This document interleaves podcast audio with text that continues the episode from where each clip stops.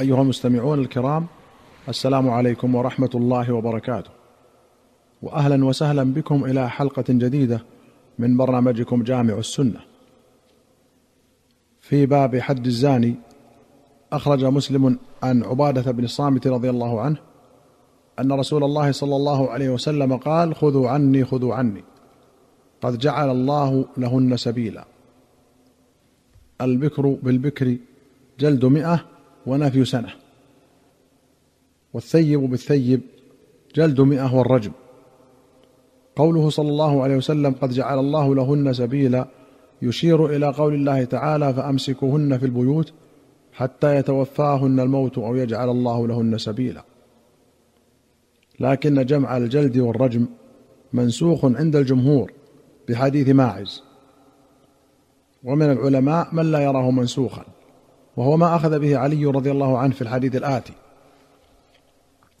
وقال النووي قوله البكر بالبكر خرج على الغالب وليس شرطا فالحد البكر الجلد والتغريب سواء زنى ببكر أم ثيب وحد الثيب الرجم سواء زنى بثيب أم ببكر.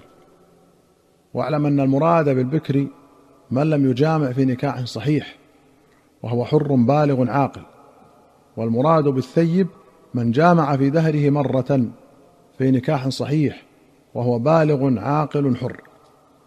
وسواء في هذا كله الرجل والمرأة والمسلم والكافر والرشيد والمحجور عليه لسفه.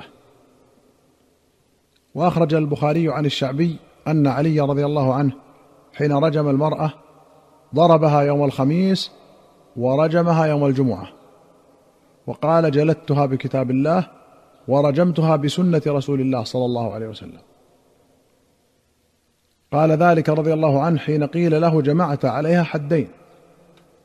ونقل ابن عبد البر عن الشعبي أنه قال أتي علي بشراحة الهمدانية فقال لها لعل رجلا استكرهك.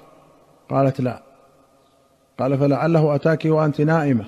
قالت لا. قال لعل زوجك من عدونا. قالت لا. فأمر بها فحبست فلما وضعت أخرجها يوم الخميس فجلدها مئة ثم ردها إلى الحبس فلما كان يوم الجمعة حفر لها ورجمها. وجمع الحدين كما سبق. والله أعلم ونسبة العلم إليه أسلم. وأخرج البخاري عن أبي هريرة رضي الله عنه أن رسول الله صلى الله عليه وسلم قضى في من زنى ولم يحصن بنفي عام وإقامة الحد عليه. وأخرج مسلم عن أنس أن رجلا كان يتهم بأم ولد رسول الله صلى الله عليه وسلم. فقال رسول الله صلى الله عليه وسلم لعلي اذهب فاضرب عنقه. فأتاه علي فإذا هو في ركي يتبرد فيها. وقال له علي اخرج. فناوله يده فأخرجه. فإذا هو مجبوب ليس له ذكر. فكف علي عنه. ثم أتى النبي صلى الله عليه وسلم فقال يا رسول الله إنه لمجبوب ما له ذكر. الركي جنس الركية وهي البئر. وقيل لعله كان منافقا ومستحقا للقتل لسبب آخر. وكف عنه علي اعتمادا على أن القتل بالزنا. وقد انتفى. والله أعلم.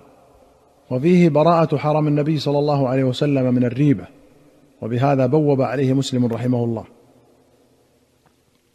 وأخرج البخاري ومسلم عن أبي هريرة وزيد بن خالد الجهني أن رجلين اختصما إلى رسول الله صلى الله عليه وسلم وهو جالس. فقال أحدهما اقض بيننا بكتاب الله. وقال الآخر وهو أفقههما أجل يا رسول الله فاقض بيننا بكتاب الله وأذن لي أن أتكلم. قال تكلم. قال إن ابني كان عسيفا على هذا. قال مالك والعسيف الأجير. فزنى بامرأته. فأخبروني أن على ابني الرجم. فافتديت منه بمائة شاه وبجارية لي. ثم إني سألت أهل العلم فأخبروني أن ما على ابني جلد مائة وتغريب عام. وإنما الرجم على امرأته. فقال رسول الله صلى الله عليه وسلم أما والذي نفسي بيده لأقضين بينكما بكتاب الله. أما غنمك وجاريتك فرد عليك. وجلد ابنه مئة وغربه عاما. وأمر أنيسا الأسلمي أن يأتي امرأة الآخر فإن اعترفت فارجمها فاعترفت فرجمها. فيه أنهم إذا اصطلحوا على جور فالصلح مردود. وبهذا بوب البخاري على الحديث. وقوله فرد عليه غنمه وجاريته لأنها بمعنى الصلح عما وجب على ابنه. ولما كان ذلك لا يجوز في الشرع كان جورا. باب اللعان وحد القذف.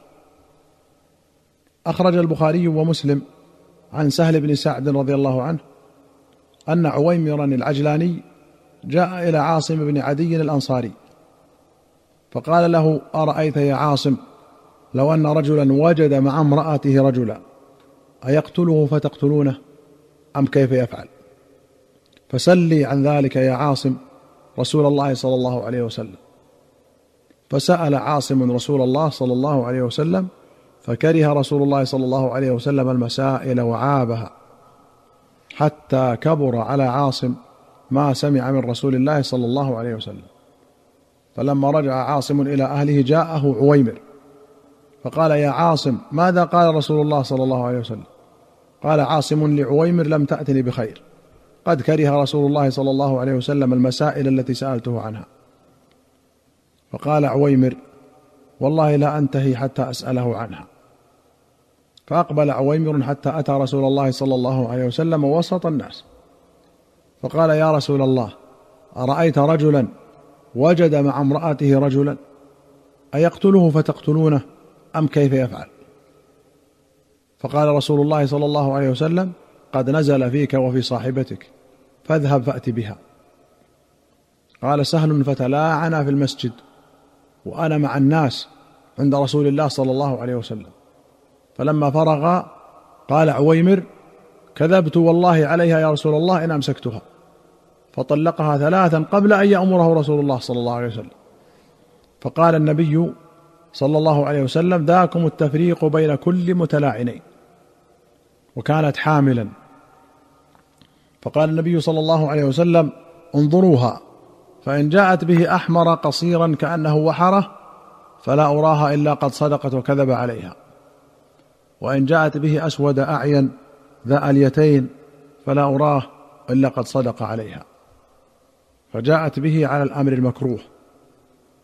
فكان ابنها بعد ينسب إلى أمه ثم جرت السنة أنه يرثها وترث منه ما فرض الله لها. وفي رواية أن سهل بن سعد قال شهدت المتلاعنين وأنا ابن خمس عشرة. فرق بينهما. سمي لعانا لقول الزوج علي لعنة الله إن كنت من الكاذبين. والوحرة دويبة حمراء تلتزق بالأرض تكون في الصحاري أصغر من العضاءه وهي على شكل سام أبرص وأراد بها المبالغة في قصره. قال النووي واختلف العلماء في من قتل رجلا وزعم أنه وجده قد زنى بامرأته. فقال جمهورهم لا يقبل قوله بل يلزمه القصاص إلا ان يعترف به ورثة القتيل أو تقوم بذلك بينة. والبينة أربعة من عدول الرجال يشهدون على نفس الزنا ويكون القتيل محصنا. أيها المستمعون الكرام إلى هنا نأتي إلى نهاية هذه الحلقة. حتى نلقاكم في حلقة قادمة إن شاء الله. نستودعكم الله. والسلام عليكم ورحمة الله وبركاته.